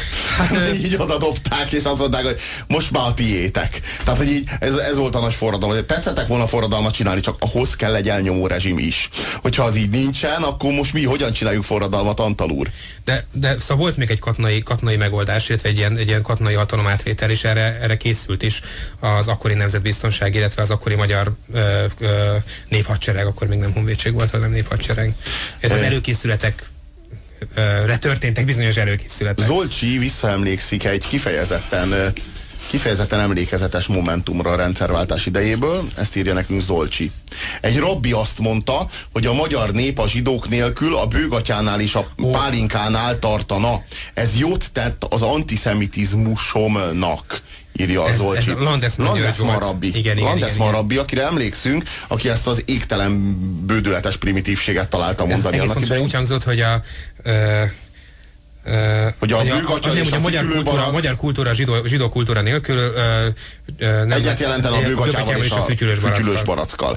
Ami hát e, e, talán fölösleges is minősíteni, mekkora primitívség, és aztán nagyon hamar kint is találta magát Kanadában Landesman Rabbi, tehát hogy így nagyon hamar e, kipaterolták nagyon hamar kipaterolták, de hát ha valami, hát akkor, akkor egy magyar ellenes zsidó kirohanás tökéletesen igazolja az antiszemiták egyébként is meglévő előítéleteit és indulatait. Hát, nem, hát, és a... de senki nem mondta, hogy nincsenek primitív emberek hát a zsidó csak, központ csak, úgy, ahogyan Csurka István hát egy, meg, és egy meglehetősen, egy, egy, meglehetősen primitív egy ilyet, egy, egy, egy ilyet az antiszemiták úgy várnak, mint a, mint a messiást, vagy várjál, a sivatagban a, a vizet. Hogy várjál, de az a kérdés, hogy a... Az oázist, hogy valaki mondjon egy ilyet végre, és akkor, akkor Igen, az de az a kérdés, hogy az antifasiszták azok nem ugyanígy várnak egy csurka dolgozatot? Uh, hát Ez lenne a kérdésem. Akkor mégsem írja ki magát ennyire valaki a társadalomból, illetve a, a, a közéletből. A csurka? Hát azért még mindig, jó, évekig ott volt még utána. Jó, azért, még jó, azért a civil, jó, jó, jó, de, jó, de, hát jó, de azért elköltöztették az országból, csurka még mindig itt van, és még mindig lehet rá szavazni. De, de azért, hogy mondjam, az a... Vagy a jobbik egyre erősödik. A, kulturál, a, a kulturált, civilizált és az európai civilizációs normák iránt elkötelezett embereknek a, a az hány százaléka vajon a lakosság? Engem nem érdekel. Én magamat, meg a környezetemet ilyennek tartom. Értem. Nekik kiírta magát a, hogy mondjam, telefonkönyvéből Csurka István azzal a dolgozattal innentől kezdve. Most érted, én más embernek a véleményért nem vagyok felelős. Én a magam részéről Landesman Rabbit ezután a kijelentése után, és Csurka Istvánt azután a kijelentése után, hogy hadd idézzem, nem szabad elfelejtenünk, írta Csurka István 1992-ben, hogy a romlásnak genetikus okai is vannak. Túlságosan régen élnek körünkben olyan csoportok, melyek, melyekben a természetes kiválasztódás nem működik megfelelőképpen írta le Csurka István, ezt a gyakorlatilag náci ideológiai alapvetést. Ismét beemelve a magyar közbeszédbe az eugenikát és a, igen. a primer fasiszta genetikát, de... Hát ez a de, konkrét, konkrét náci ideológiai igen, igen, alapok. Erre, erre, erre mondta ugye azt az akkori uh, talán, talán pont az Orbán, nem az Orbán Viktor, de valamelyik fideszes prominens, hogy uh, szintiszta náci alapvetés. Így nem, elevezték ezt tudod, ki mondta? Ezt tudod, hogy ki mondta rá? Ezt, ezt szerintem Debreceni József írta. Tényleg, tényleg, tényleg. Ezt és ezután zárták ki. És ezután zárták, zárták őt ki, igen. Csurkával akkor, együtt? Igen, akkor szakadt Csurkával ki, ugye? együtt. Na erről is igazi, érdemes pár szót említeni. Igazi salamoni döntés Igen, született. igen a salamoni döntésről, amelyet ö, konkrétan a, a lakitelki szellem őrzője ő volt, ő volt Lezsák Sándor, vagy hát máig ő Lezsák Sándor. Ez is egy ilyen funkció érdekes, hogy a jobb oldalnak, annak nem ilyen konkrét funkciói vannak, mint amilyenek a hagyományos baloldalnak, vagy a kommunista oldalnak vannak, hogy az elnöki tanács elnöke, pártpénztárnok, pártpénztárnok, igen, ilyenek, hanem így a lakitelki szellem őrzője, tehát egy ilyen inspirált, spirituális vezető. És, és hát a, ő, ő alakítás. A szakrális fejedelem. Igen, igen, igen. Mielőtt még megcsináltatta volna a fogait, meglehetősen ijesztő külsőt öltött akkortájt, ő volt az, aki megzsarolta Antal Józsefet. Mielőtt a... megcsináltatta volna a fogait, és még mielőtt Kovács László leszedette volna a bibircsokjait. Igen, Igen, ez még az a korszak. Igen, ez, ez még az a világ, amikor még, amikor még Hongyulának is lehetett koronája. Igen. Szóval, hogyha visszagondolunk erre, talán emlékszünk rá, hogy Lezsák Sándor a halálos beteg Antal Józsefet a halálos ágyán zsarolta meg, vagy hát inkább fogalmazunk úgy, hogy fenyegette meg azzal, hogyha, mert hogy Antal ki akarta zárni csurkát. Lezsák meg ki akarta záratni ugye Debrecenit, Furman Imrét, és, és Hú, nem emlékszem, hogy ki volt, de volt még valaki, aki a... Bíró Zoltánt. Bíró Zoltánt, igen, akik az akkori MDF liberális számját képviselték, igen. Igen, és Bíró Zoltánt, akik egyébként szerintem hát Debreceninek egy nagyon nagy álmokfutása zajlik már azóta, tehát a Debrecenit azt mondjuk, hogy mondjuk hagyjuk, de szerintem Furman Imre egy nagyon-nagyon korrekt figura volt egyébként. Hát szerintem, napig nagyon, az. ked, nagyon kedvelem egyébként az írásait, már ha néha arra szánja rá magát, hogy írjon, akkor az mindig nagyon jó. Szóval, és Bírót is bírom egyébként. Na de, az volt a felvetés, hogy akkor most le kell számolni a szélsőségekkel. És hát, hogy Antalnak az volt az állítása, amelyet hát a betegsége folytán egyre kisebb meggyőző erővel tudott képviselni, hogy csurka lenne ez a szélsőség, akit ki kell zárni az MDF-ből. Lezsák megmondta, hogy jó, rendben van, de akkor a másik szélsőséget, az úgynevezett liberális szélsőséget, az MDF liberális szélsőségét Antal, illetve- is ki kell zárni, mégpedig Furmant, Debrecenit és, és, Antal és ö, Lezsák úgy, úgy konszolidálta a pártját, hogy ugye Kádár 57-ben Magyarországot leszámolt először is a külső ellenzékkel, tehát a liberálisokkal, és vagy a saját pártja külső, külső ellenzékével, és utána pedig lesz, leszámolt a párt Csak hogy- radikális és szektoriánus belső ellenzékével. Csak hogy ne felejtsük el.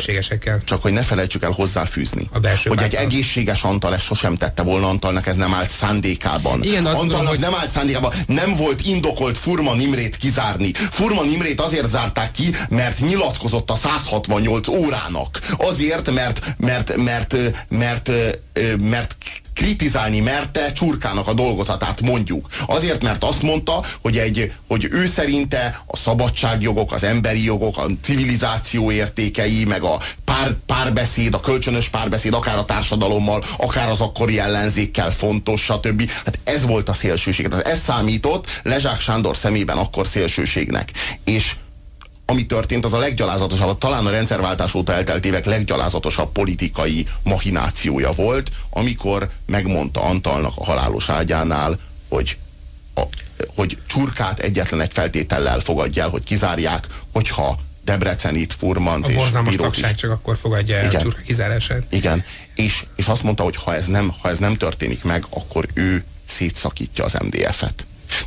Tehát ezt mondta, hogyha ez nem történik meg, Ez a beszélgetés Antal halálos ágyánál ö, azelőtt vagy azután volt, hogy Orbán Viktort is magához intette Antal, és sokkal előtte. fülébe, sokkal, fülébe sugdosott. sokkal előtte, nem, hát az már az utolsó napokban volt, hogy fülébe sult. Na, hát ez is a legendáriumnak egy olyan Igen, gyönyörű ez, ez, ez, darabkája. ez tényleg a rendszerváltás egyik leg, leggicsesebb Igen, és, a világon, a leg, amikor átadta a stafétát, az, az és a, leg, és a leges, leges, leges, Igen. legízléstelenebb. Igen, a titkos, a titkos tant. Pillanata, igen. Szóval tényleg elképesztő. Szóval, de minden esetre... Azóta az- ő őrzi a lángot. Igen, igen. Szóval, szóval ez történt, hogy megzsarolta Antalt a halálos ágyán, a maga tehetetlen és egyre kevésbé cselekvőképes Antalt, hogy szétszakítja a pártot, és Antal nem akart úgy a más világra távozni, hogy az hát ha nem is azt mondjuk, hogy az élete munkája, de az élete nagy műve, ez, az, e, ez, a, ez a párt, amit felépített, és ez a rendszerváltó elitképződmény, ez széthullik a keze között, és ezért belement ebbe a gyalázatos alkuba, ebbe, a, ebbe a, engedett a zsarolásnak és a fenyegetésnek, és azt mondta, hogy jó,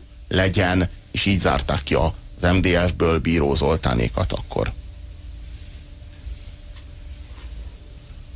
Haló, haló, várjuk az emlékezést. Ja, aló, szevasztok. Hello.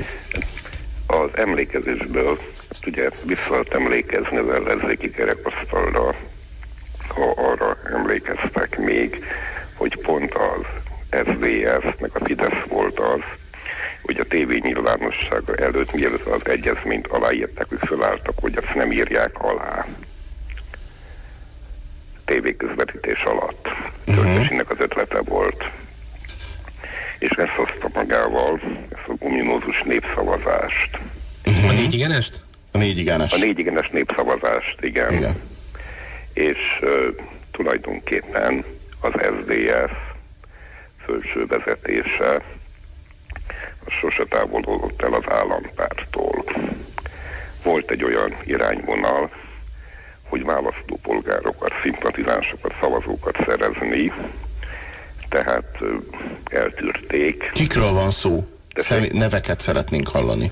Ja, milyen neveket? Az SDS felső vezetés, amely Kik az állampártól soha nem Igen, távolodott kérlek el. szépen, mondom én Magyar Bálint, mondom, Pető Iván. De most a demokratikus ellenzék tagjairól beszélünk? De ők Igen, ellenzékiek voltak 90 előtt, hogy, hogy nem távolodtak el. Hát ők 94-ben léptek csak koalícióra az MSZP-re. 94-ben léptek koalícióra, de 91-ben szó volt arról, hogy a Mérleg utcába hoznak egy pártigazgatót. Ez a pártigazgató lett volna egy hölgy, nevét most nem tudom, vagy ha tudom, akkor sem mondom, mert nem érdekes. A beosztása a Magyar Nemzeti Banknak volt az elnök helyettese. És akkor megtaláltuk kérdezni, hogy hát kérdezzék meg meg, hogy kilépette már az MSZP-ből egyáltalán. Megmond, és erre mondták, hogy micsoda primitív álláspont, az számít, hogy hát jó szakember legyen, hogy mindegy, hogy milyen pártban van, mint szakember kell. Hát aztán mondtuk, hogy hát ez... És bizony... akkor ez az, az bizonyítja, hogy uh, uh, szemben a mi ismereteinkkel, amik arról szólnak, hogy Magyar Bálint, Pető Iván, Kis János, Demszki Gábor, Haraszti Miklós és a többiek, akik uh, azt gondolom, hogy, hogy a, a rendszerváltás előtti években a legtöbbet tették a demokratikus Magyarországért, valójában a, a, az akkori ö, és a jelenben is regnáló kommunista hatalom ügynökei voltak. Én nem mondtam azt, hogy az ügynökei voltak, egyszerűen... Csak sose távolodtak el az MSZMP-től. Annyira nem távolodtak olyannyira nem, hogy, hogy még szamizdatot is adtak ki, amivel a rendszert bírálták. Azt gondolom, hogy a kor viszonyaihoz képest a lehető legkeményebben. Nem, egy valamit még szintén figyelembe kell venni, hogy az általatok felsoroltak mindegyikének gyakorlatilag prominens MSZMP-sek voltak a szülei. Tehát volt egy olyan családi hátterük, ami nekik védelmet biztosított és pontosan tudták. De várjunk csak, jó, jó magyar szokás szerint eljutottunk a származáshoz. Az apák és fiúk, tehát az, az, a apa, az, az, az, apa bűnei, az apa bűneiért a fiú kell, hogy bűnhődjék? Kérdezem nem. én mondjuk utalva a Körmös Bauerra, utalva nem, az AVH-s petőszülőkre. Nem, Ez lenne a kérdésem. Nem, fordítva az apa érdemeiért a fiúnak bizonyos bűnöket megbocsájtanak. Hogyha mondjuk az apának nem lettek volna nem, tudom, én nem kívánom, nem kívánom azt, például, azt a tíz évet, amit Demszki Gábor... De az lenne a kérdésem, hogy ott van például Hobó. Hobónak az apja igen. Belügy, belügyminiszter volt. Nem volt belügyminiszter. De. Nem belügyminiszter, nem, gazdasági nem. miniszter volt. Igen. Na, hát még rosszul is tudom. Hobó apja... És az, és az gazda... ABH alezőtese volt. Na, még jobb. Földes László. Még jobb. Idős Földes László.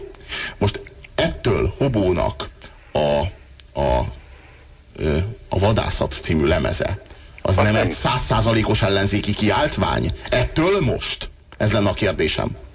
Nem. A műveket lehet alkotni. Jó műveket. Ott van a Konrád György, ugye, most ott van, ahol van. Neki a Cinkos című műve, amit egyébként New Yorkba adtak ki, a százszázalékig ellenzéki. Igen. Egyébként ez mellesleg szólva, azért mondom, hogy az... De hogyha egy művésznek megbocsátjuk az apját, akkor egy politikusnak miért nem?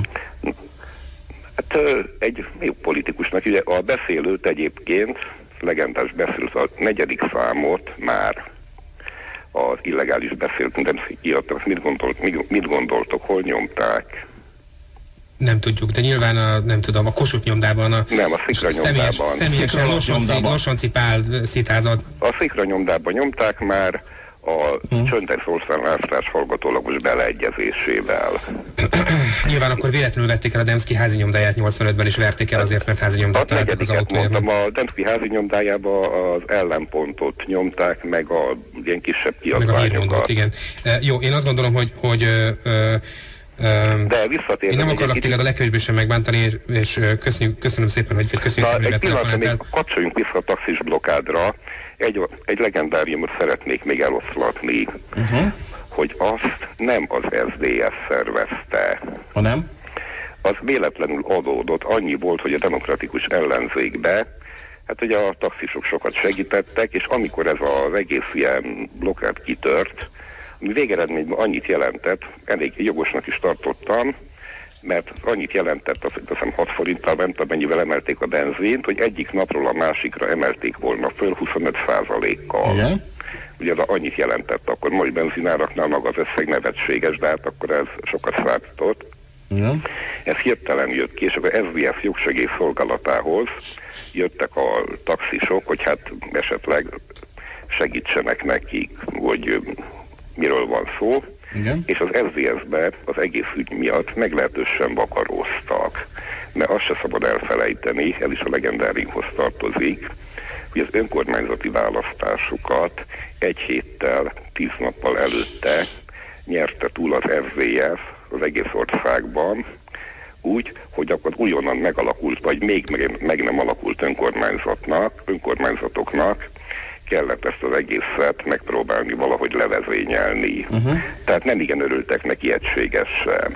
De akkor azt minek, de akkor azt minek tulajdonítsam, hogy SDSS, SDSS politikusok, helyi politikusok, meg mindenféle SZDSZ-es aktivisták a forgalmat terelték, irányították, megállították, ott szervezkedtek a taxis blokkádban, nem benne. Rosszul Emlékszem, de nem, de nem, nem mondta nekem valaki, ott voltam. Helyiek voltak, Robi, valóban, de, de, Nem de... szervezkedtek taxis Helyi politikusaik és aktivistáik. Volt, nem, annyi volt egyébként, SZDSZ-en belül is megoszlottak a vélemények. Soltozilia szegény, Őrsi Pista, Kőszegferi, ezek örültek neki. Magyar Haraszti, a, ez, ez a Petőjék, ezek nem örültek neki, szóval kellemetlenül jött. És különben sértek le nagyon szervezkedni a vezető politikusok, mert akkor önkormányzati választás után éppen azzal voltak elfoglalva, parlamenti frakció, ugye a tölgyesít leváltsák a frakció vezetésről. Nagyon Tehát, sokat tudsz a korai SZDSZ-ről. Hát persze, hogy sokat tudok. Az egyik első alkalmazottja voltam, és sokáig dolgoztam ott. Hányig szavaztál rájuk? Tessék? Hányig szavaztál rájuk? Egészen 94-ig. Uh-huh. 94-ben már nem. Köszönjük szépen, hogy velünk emlékeztél mindannyiunk oldalát furdalja a kérdés, vajon mi lett volna, ha, hogy alakult volna, ha az SDS nyeri az első szabad parlamenti választást 1990-ben. Valószínűleg minden másképp alakul. Az SDS megmaradt volna antikommunistának, valószínűleg az SDS lett volna az a liberális, a, talán egy kicsit jobbra csúszott volna, de semmiképpen sem annyira, mint 1994-et követően a Fidesz egy, egy nagyon-nagyon erőteljes, nagyon liberális és nagyon antikommunista alternatívája lett volna valószínűleg az MSP-MDF koalíciónak, amely 94-ben megpróbálta volna de, kihívni de őket. az MDF-ben benne volt csurka, abban nem lehetett volna ezt megoldani. Az a csurka abban az MDF-ben nem sokáig maradt volna. Figyelj, az első, ha az első szabad választást az SZDSZ nyeri meg, uh, és ahogy az MDF is kamikáze kormány volt, ugye az SZDSZ is kamikáze kormány lett volna. Jó, hát az SZDSZ Fidesz koalíció SZDSZ lett volna, és a Fidesz soha az életében nem, nem jött volna ki az SZDSZ árnyékából. Az SZDSZ valószínűleg felőrölte volna ugyan, az a négy éve, hogy, ahogy felőrölte az MDF-et is ez a négy év, és azt gondolom, hogy, hogy akkor az MDF vagy a Fidesz kötött volna koalíciót az MSZP-vel 1994-ben. A Fidesz? Szerintem igen, ami egyébként ha, valószínűleg ugyanúgy túl nyerte volna magát 94-ben, ha az SZDSZ kormányozat előtte négy éven keresztül hogy az MDF. Az SDS, megfigyeltétek azt a, vagy emlékeztek-e talán arra az eufémisztikus legendára, amelyel az SDS következetesen illette magát, és amivel mindenki, aki hitt az SDS-nek, elhitte ezt a propagandát az SDS-szel kapcsolatban, ők maguk is elfogadták gyakorlatilag. Kétségbe vonhatatlan ö, propaganda eleme volt az SDS-nek, hogy ők a szürke állomány pártja hogy ők a szürke állomány. De ez kezdetben így a... is volt egyébként. Tehát, hát amikor még olyan emberek voltak ott, bölcsészek, humán hát, amikor még olyan, ember, olyan emberek határozták meg a politikájukat, mint Solt Otília, mint Kis János, mint Tölgyesi Péter. Az akkor mint, még nem Hibban Tamás Gáspár Miklós. Na így van, és akkor még sorolhatnánk hosszasan ezeket a neveket, akik, akik Haraszti Miklós, igen, akik azóta már egytől egyig elhagyták az SDS-t, Szóval talán még mondható lett, volt rájuk az, hogy ők valóban a, ők lehettek volna a, a szürkállománynak a pártja. De egyáltalán nem vagyok nem, biztos. Már kókára már nem lehet alkalmazni ezt a kifejezést. Hát, kókára lehet, hogy sokkal inkább valamiféle pszichiátriai gondozást lehetne alkalmazni, hogyha már itt tartunk. Mi is, mi is történt most a a hosszú hétvége kapcsán pont kókával kapcsolatban? Erőszakszex, ezt tudtam Erőszakszex. Egy, egy, egy gyenge frajdi elszólása volt, igen, erőszakszervezet helyett erőszakszex. Erőszakszexet mondod, de mi, de és közben pedig illuszt, illusztrálandó ezt, illusztrálandó ezt, tekintsük meg, hogy mit csinál az országgal. Tehát amikor arról beszél, hogy ö, ö, a kormánynak az a feladata, hogy erőszakszex tehát így ezt mondja, tehát a Freud arra sarkalja a Kóka János gazdasági minisztert, hogy azt mondja, hogy a államnak az a feladata, hogy erőszak szex. És tessék, íme, nézzétek meg, mit csinál Kóka János az országgal. Tehát amikor azt mondjuk, hogy elkúrja, akkor nem csak a miniszterelnököt idézzük, hanem valóságára mutatunk rá az erőszak szexnek, a kóka és az ország között zajló, hát nem kifejezetten egyenlő erőelosztású, hogy mondjam, szexuális viszonyrendszernek. Itt mi, igen, alá vagyunk vetve igen, kókának. Igen, amikor ez a mélylélektani feltör, ez nagyon furcsa. De tényleg, tehát itt nem a szürke állománynak a pártjáról beszélünk, hanem, hanem hogy is mondjam, a, hát a... Különféle elfolytások, hát szexuális elfolytások. Nagyon, nagyon, nagyon súlyos szexuális elfolytások. A, hát a hatalom, hát a, a, a hatalom, a hatalom fétis. Azt hiszem, hogy valami ilyesmiről van itt szó, ugye? De hogy mi lett volna az SDS-ből, hogyha akkor, uh, akkor nem így történik, és mondjuk az MDF felállnak össze, ami egyébként számomra elképzelhetetlen, mert ne is haragudjatok, mert még a címerben sem tudtak volna megegyezni, hogy a Kossuth címer legyen, vagy a koronás címer, itt ment volna szét a koalíció. Egyébként nekem ez olyan az biztos, hogy Kóka nem lenne ma az játsszuk le újra ezt a vitát, Kossuth címer, vagy koronás címer? Kossuth címer. Egyértelmű, hogy Kossuth címer, Kossuth de nem címer. tudtak volna dönteni. És tudod, hogy miért Kossuth címer? Mert Magyarország köztársaság. És mert gondoljunk vissza a magyar... Azért, mert, mert a, a forradalom, ami ugye elven a rendszerváltás legitimációs forrása, az 56-os forradalom is a Kossuth címet használta. Nem csak az 56-os, a 48-as. Most gondoljunk vissza a magyar történelem... folyamatosan hivatkozik ez a rendszer, Igen. azt tagadta ezt a Gondoljunk vissza a magyar történelmnek a legszebb pillanataira. Hát mindegyik gyakorlatilag trónfosztást jelentett. A, emlékszünk Rákó, második Rákóczi Ferencre? Trónfosztás. Emlékszünk Kossuth Lajosra? Debreceni nagy templomban? Trónfosztás. Kossuth címer. Pont ez a lényeg. Köztársaság. Republik. Pont az a lényege, hogy, hogy, hogy ha összevetjük azokat a korszakait a magyar történelemnek, amikor koronás címer volt, akkor mit találunk? Ferenc Józsefet, Ferenc Józsefet találunk, Horti Miklóst találunk, Mária Teréziát találunk. És Orbán Viktort. És Orbán Viktort találunk. Gondoljunk vissza azokra a korszakaira a magyar történelemnek, amikor Kossuth címer volt. Hát ott Kossuth Lajos találunk, nagy Imrét pár, találunk. Pár hónapnyi, Mondjuk az biztos, hogy rossz, rossz szómen lett volna talán. Lehet, most hogy, lehetséges. Lehet, tehát a, a magyar történelem legszebb, legdicsőségesebb, legfelemelőbb pillanatai mind a Kossuth címernek a fényében, nem pedig a koronás címernek az hát, hát árnyékában hát, zajlottak. Ha köztársaságnak hívjuk, akkor illet volna.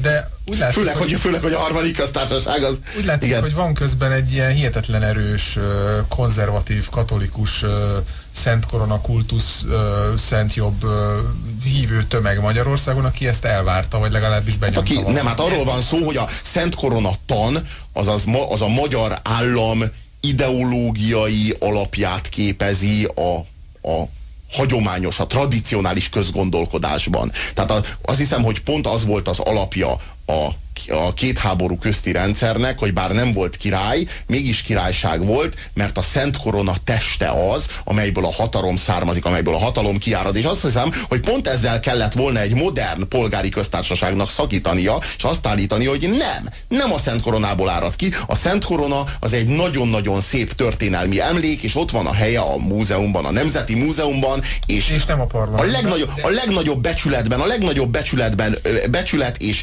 és tisztelet által övezve, mint egy történelmi kegytárgy legyen ott, de nem a magyar államnak a szimbóluma. És ne is legyen az, mert ehhez a királyság kötődik, és nem a köztársaság. És, és pláne nem a parlamentben kéne lennie. Tehát ez a legérdekesebb, hogy ha már szimbólum, mert szimbólum van, akkor ennek mindig van értelme. És hogy mit keres a parlamentben, ezt egyszerűen nem tudtam megfejteni. Tehát ez rossz az üzenet. Jó, de, már 1990-ben is kiderült, hogy, hogy az akkori MDF radikálisai, a, a, a későbbi uh, magyar szélsőjobb már akkor sem az 56-os forradalmat, vagy, vagy a magyar baloldali mozgalmakat, hanem, hanem uh, uh, hú, eddig nem haladszottam?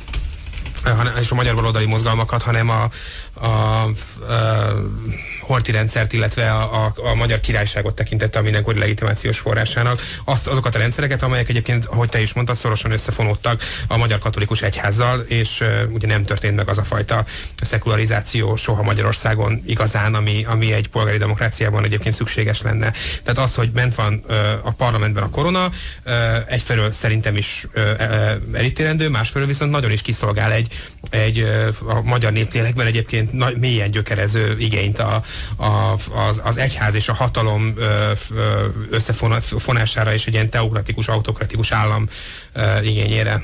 Hát igen, de ez egyébként csak a szellemiekben van jelen. Tehát azért ez nem politikai valóság a Szent Korona, csak egy, csak egy, egy nosztalgia, egy politikai, egy ideológiai szűk, nosztalgia. Egy kisebbség számára politikai valóság egyébként, de az tény, hogy tömegek számára nem, csak egy, egy fontos... Uh, szerintem nem, szerintem ez, az a helyzet azért ennél, ennél problematikusabb. Tehát amikor az Orbán Viktorék koronát úsztattak és bevitték a, a koronát a parlamentbe, akkor ők nem véletlenül tették ezt, és amikor országzászlókat ad, adományoztak. Tehát uh, azt gondolom, hogy egy olyan hagyományt akartak föltámasztani, aminek igenis val, nagyon nagy a beágyazottsága Magyarországon, csak nagyon régóta nem él. De, de ezt a hagyományt ők úgy gondolták, hogy érdemes feltámasztani, mert mert az, az egyházakkal, illetve a katolikus egyházzal, illetve a történelmi egyházakkal karöltve a magyar jobboldal eddig mindig sikerre vitte a saját törekvéseit.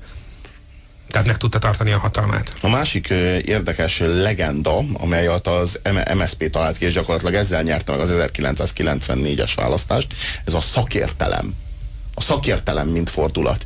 Egyébként érdemes... Azért az is kellett, én szerintem szerepe volt a Hongyula balesetének abban, hogy, hogy nyertek. Vagy hogy abban, hogy abszolút nyertek. többséget szereztek, Esküszöm. abban volt szerepe. De abban, hogy nyertek, abban nem. Abban, hogy egyedül abszolút többséget szereztek, abban volt szerepe. Tehát ha már túlnyerték magukat, abban volt szerintem szerepe, mindenképpen nyertek. Az félelmetes volt egyébként a 94-es választások, amikor az első forduló eredményei meglettek, és ott volt az ország térképe, és minden megye, Vas megyét leszámítva, kivétel piros volt. Csak Vas megy, az meg kék. Az kék volt, az SZDSZ-es volt, igen. Egy, egy koalícióba ment az Igen, egész. De, de rendbe a levesbe. Szerintem ilyen, ilyen választási eredmény már soha többé nem lesz Magyarországon, mint a És örüljünk, hát, és, és ünnepeljünk, és el, dobáljuk, de igen, mert lehet, hogy nem vörös lesz, hanem narancssárga, igen, és, és lehetséges, hogy pont, pont, pont, pont két és fél év múlva. többségük lesz, az is lehet, hogy kétharmados többségük lesz. Szerintem nem, simán. De így készül, készül. Minden esetre ez a, ez a, ez a szakértelem, ezt tudod mit jelentett? A szakértelem, hogy mi már régen is ezt Igen, csináltuk. mi vagyunk az ország gazdái valójában, Igen, vagy voltunk legalábbis. Na, ha most mi visszaengedtek minket ide a kormánykerékhez, meg ide a, sofőrülésbe, akkor majd... Ez volt az MSZP-nek a szlogenje, hogy szakértelem. Kicsit lassan, jelentette? kicsit döcögve, de, de mi elvezetjük az országot. után ez, ez valahogy az emberekben értő fülekre talált, amikor azt látták, hogy mit csináltak az MDF-es a, a két Vagyis, hogy mit nem csináltak. Nem, mit csináltak? Semmit nem neveket osztottak, arról vitatkoztak, hogy ezt az utcát hogy hívják. Ezzel ment el Hoztak egy csomó értelmetlen törvényt, ami, aminek akkor legalábbis jelentősége még nem volt, bár, bár elképesztő mennyiségben születtek ugye a törvények a, De az első... nagy jelentősége lett egyébként később, csak ez a, igen. akkor az emberek számára nem volt igen, érzékelhető. akkor nem volt az érzékelhető, és mit érzékeltek még az emberek, hogy sokkal, és meggazdagodott sokkal... Gyurcsány, és meggazdagodott Szilvási. Sokkal szegényebbek lettek, mint voltak, és ráadásul senki nem hajlandó segíteni rajtuk. volt, de azt viszont egyébként, ha őszinték vagyunk, még az előttük lévő kormányok alapozták meg. Tehát az a, az a szakértői kormány, aki utánuk jött, az nagyban elősegítette. Egyébként pont a napokban gondoltam a 90-es évek első éveire. Nem tudom, hogy ti hogy éltétek meg, nyilván másképp, mint én, de én, én tényleg arra emlékszem, hogy akkoriban mindenki baromira szegény volt. Tehát, hogy az emberek nagyon nagy része uh, tényleg nagyon-nagyon-nagyon rosszul élt. 93-94 körül nem volt egyszerű jól élni, én Igen. emlékszem. És aztán jött, jött a bokros csomag. És, azt, és erre jött a bokros csomag. Most uh, arra emléke fel tudjuk idézni a szlogeneket? A, a szlogeneket. 1990 embere. Nem, ez, ne, ne, hagyjuk a, Dem, hagyjuk a Demszkit, mert az, abból rengeteg volt, és az mindig a Demszki nyert. 1990-ben a nyugodt erő győzött. Mindig Igen. csak a győztes szlogán. Ez ezt tudjuk, merjük, tesszük. Igen, emlékszem erre is, csak a, a, a győztes, szlogán, a, a győztes szlogánt idézzük fel. Igen. Igen, na, tartsuk a jó irányt, arra is emlékszünk, tehát az volt az a leggyalázatosabb, az minden idők leggyalázatosabb szlogánja volt. Szóval... És ezért valakinek fizettek, igen? Mindig fizetnek ezeket. Ja, ja, ja. De aztán ráfizettek. Szóval 1990-ben a nyugodt erő győzött. 1994-ben a szakértelem választása győzött. 1998-ban a Van Más Választás Polgári Magyarország, tehát ez a polgár szó győzött. 2002-ben a jóléti rendszerváltás szó győzött Megyesivel, és 2006-ban pedig az igen szógyőzött Gyurcsányjal. Ha, ha megfigyelitek egyébként a reklámot, tehát megfigyelitek az üzleti marketinget, gyakorlatilag ugyanilyen irányt ír, ír, ír le. Tehát a Pannon GSM-nek a rendszerváltás után, amikor megjelentek a, a GSM telefonok 93-94 környékén, az élvonal, ez volt a Igen. neve. Mondjuk a, a, a, a akkori Vestelnek a kapcsolat, ez volt a szlogenje. Az élvonal az még a nagyon-nagyon régi reklámiskola, tehát az egy szóvic volt, egy, egy szójáték volt, egyrészt az, az a vonal, amelyik a legjobb, a, le, a legjobb telefonvonal, az élvonal, és emellett hát az élvonalba tartozó cég, tehát ez, egy, ez, egy, ez olyan, amit ma már nem használnak a reklámszakemberek, ez az a fajta fajta reklámnyelv. A kapcsolat, ez is, ez is kapcsolódik, ez is, ez is nagyon-nagyon pontosan leírja azt a terméket, azt a, azt a szolgáltatást, amivel házalt nekünk a Vestel. Ma a T-mobilnak az a szlogenje, hogy jobb veled a világ, a, a Pannonnak pedig az a szlogenje, hogy közel hozzád. Tehát, ha megfigyelitek, hogy hogyan válik le a szlogen magáról a szolgáltatásról, illetve a termékről, mennyire válik absztraktá. Ugyanezt történt a politikai nyelvben is. Tehát eleinte nyugodt erő, polgári Magyarország, ma pedig már igen. Hát igen, megszülettek ezek az absztrakt brendek, az biztos. Ennél nem lehet lejjebb menni, tehát innen már csak visszafelé vezet az út, az igen, nem lehet még egyszer nem. használni. Nem. Egyébként a Fidesz helyében ezzel állnék elő 2010-ben, nem. A nem, nem, nem, nem, lehet, nem, nem, nem, nem lehet győzni, nem, nem, nem lehet nyerni, de ez is, de... Ö, ne szígy le, csak vicceltem. minden esetre... Nem igen, az még lehetne. Igen és nem.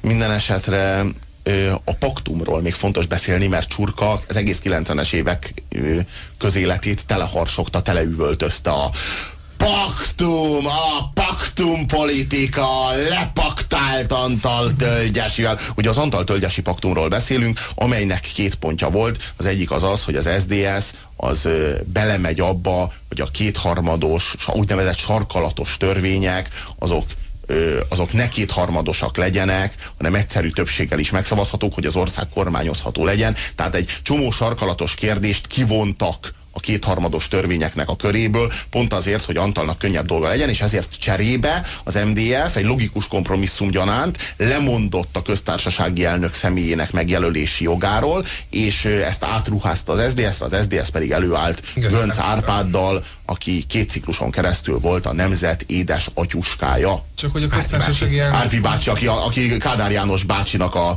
hogy mondjam, a, a, az öltövező szeretet, az öltövező, az öltövező tisztelet, az ő, de nem, azért ne, ne csak az oroszokra mondjuk rá azt, hogy ők szeretik a cáratyuskát.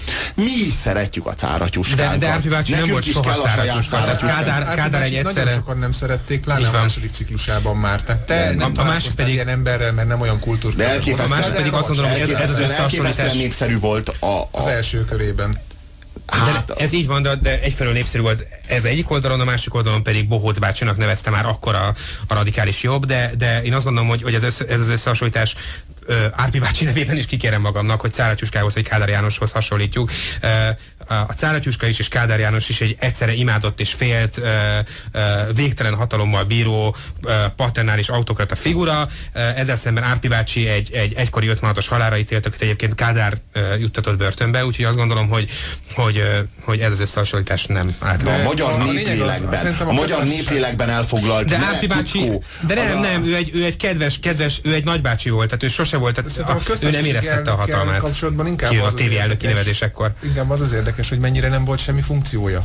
De hogy nem, hát a rendszerváltás... Így... Ferenc alatt még kevés. Nem, nem, szerintem, nem, szerintem nem. A, a átlépte többször azt a határt, amit meg nem, A Göncárpának volt egy nagyon-nagyon lényeges akciója, ez ugye a média háború egyik fontos állomása volt, a, a televízió elnökök, illetve ez a televízió elnök és a rádió elnök kinevezése, illetve ki nem nevezése. Ugye neki kellett volna szignózni az Antal által javasolt új televízió elnök kinevező nem tudom mit, és ugyanígy rádióelnököt is, és ugye nem volt hajlandó eltávolítani onnan a hangkist és a gombát, és az is ugye a médiaháború egy ilyen fontos pontja és állomása volt.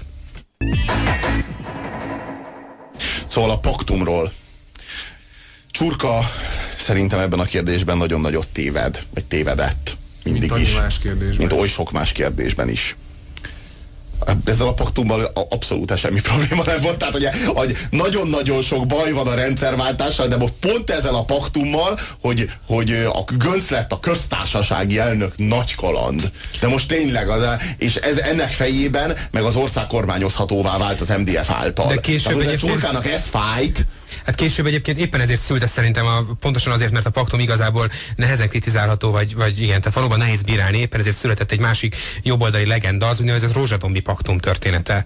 Erről nyilván hallottak már azok, akik, akik időről időre, ha csak a... a ez annyira sötét primitívség, puszta... hogy szerintem legnagyobb, legnagyobb baromság egyáltalán ismertetni. Jó. Egy ekkora hülyeséget, de tényleg, na mondja. Jó, azért elmondom, mert nagyon vicces. Tehát a, pontosan azért, hogy, hogy, a, hogy a paktum szó bírálható maradjon, született egy történet, ami úgy hangzik, hogy a rendszerváltás hajnalán talán egy rózsadombi villában összegyűltek a, a későbbi politikai élet vezető figurái, kezdve a, a Fidesz, az M, tehát minden későbbi nagy politikai párt vezetője, és az akkori állampárt vezetői, és elhatározták közösen, közösen összeállították a rendszerváltás forgatókönyvét, aminek persze végső célja nyilván Magyarország izraeli gyarmatosítása és a magyar néplélek, nem tudom, fényének kioltása. Na, kaptunk, kaptunk, kaptunk, ismertetted ezt a baromságot.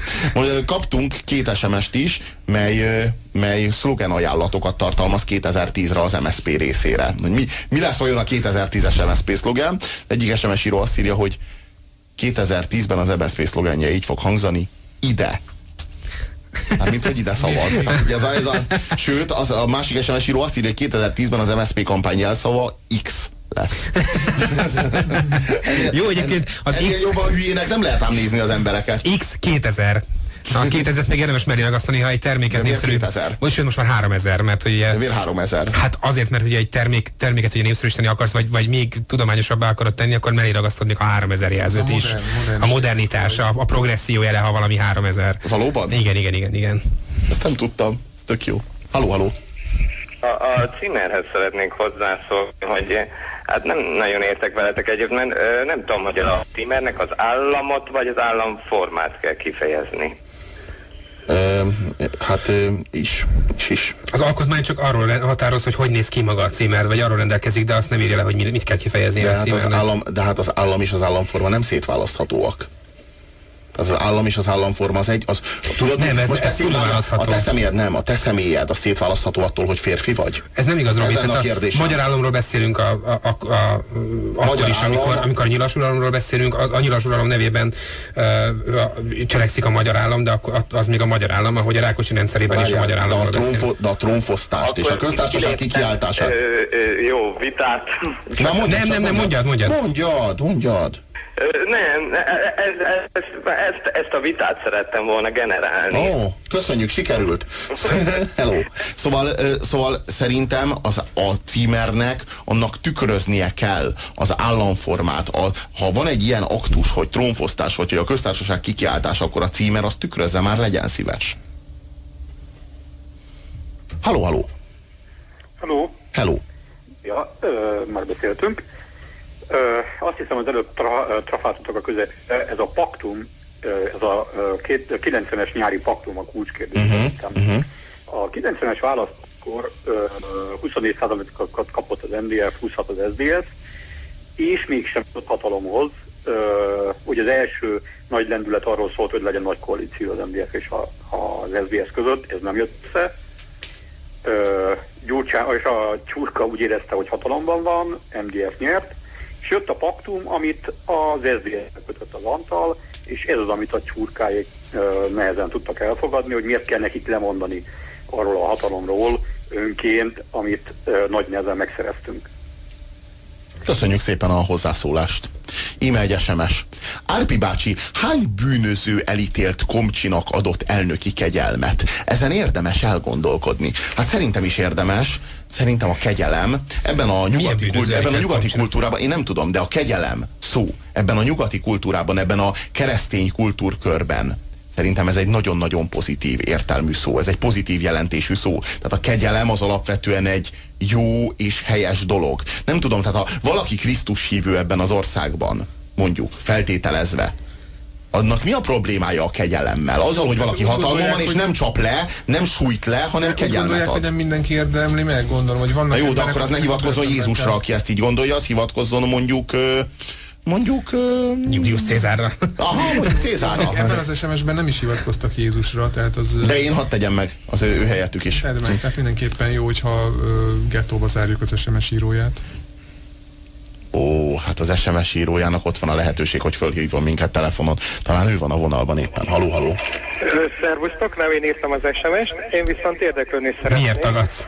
Hogy Antal József honnan került elő, és mit csinált ő az ellenzékbe? Erre én nagyon kíváncsi Ő nagyon, lennék, ő nagyon, nem tudok róla. ő nagyon a, nagyon a semmiből került elő. Hát ő nem volt ott lakitelken például, tehát ő, amikor... Ő az a rendszer- orvostörténeti intézet igazgatója volt. Igen, amikor, Igen, ezt tudjuk. amikor a rendszerváltás megtörtént, a hajnalán voltunk az átalakulásnak, akkor ő a ki független kisgazdapárban, mivel hogy az ő édesapja az kisgazda volt, még annak idején 1945-ben, még a kisgazdapárban. Közismert kisgazdapolitikus volt. Igen. Igen.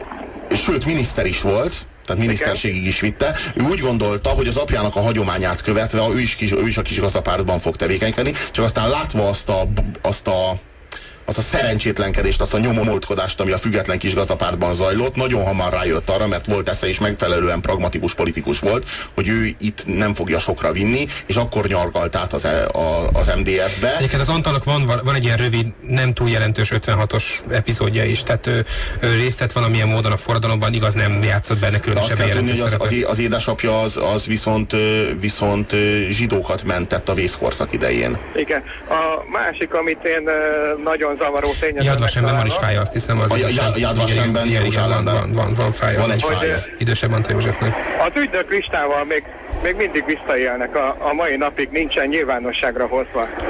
Tehát ez lett volna az első lépés szerintem, Szerintem is. hogyha egy rendszerváltás megtörténik, tehát idézőjelben a rendszerváltás, mert szinte nem történt semmi, hogy az ügynököket azonnal nyilvánosságra De miért mondjuk ezt, hogy szinte nem történt semmi? Én ezt sose értem, amikor valaki ezt mondja.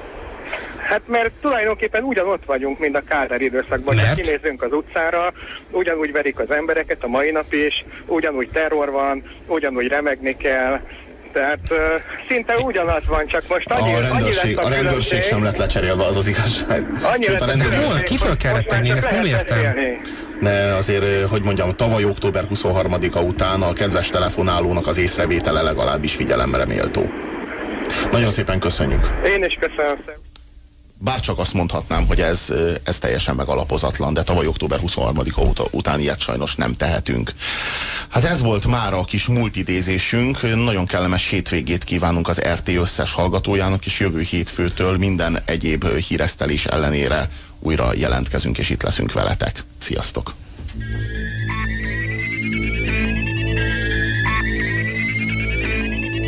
Az Apokalipszis részvénytársaság már a berekeztülését. Ami a Földből megmaradt, arról a következő hétköznap döntünk. Addig se feledje jelszavainkat. Szerződj! Szervez! Szerez! Szennyez! Tartsa észben, a Földet azért kaptuk, hogy komfortosabban, gyorsabban és kalandosabban éljünk. Az apokalipszis részvényeket pedig azért, hogy ebből hasznunk is legyen. Következő ülésünkig is fogyassza jó étvággyal a bolygót.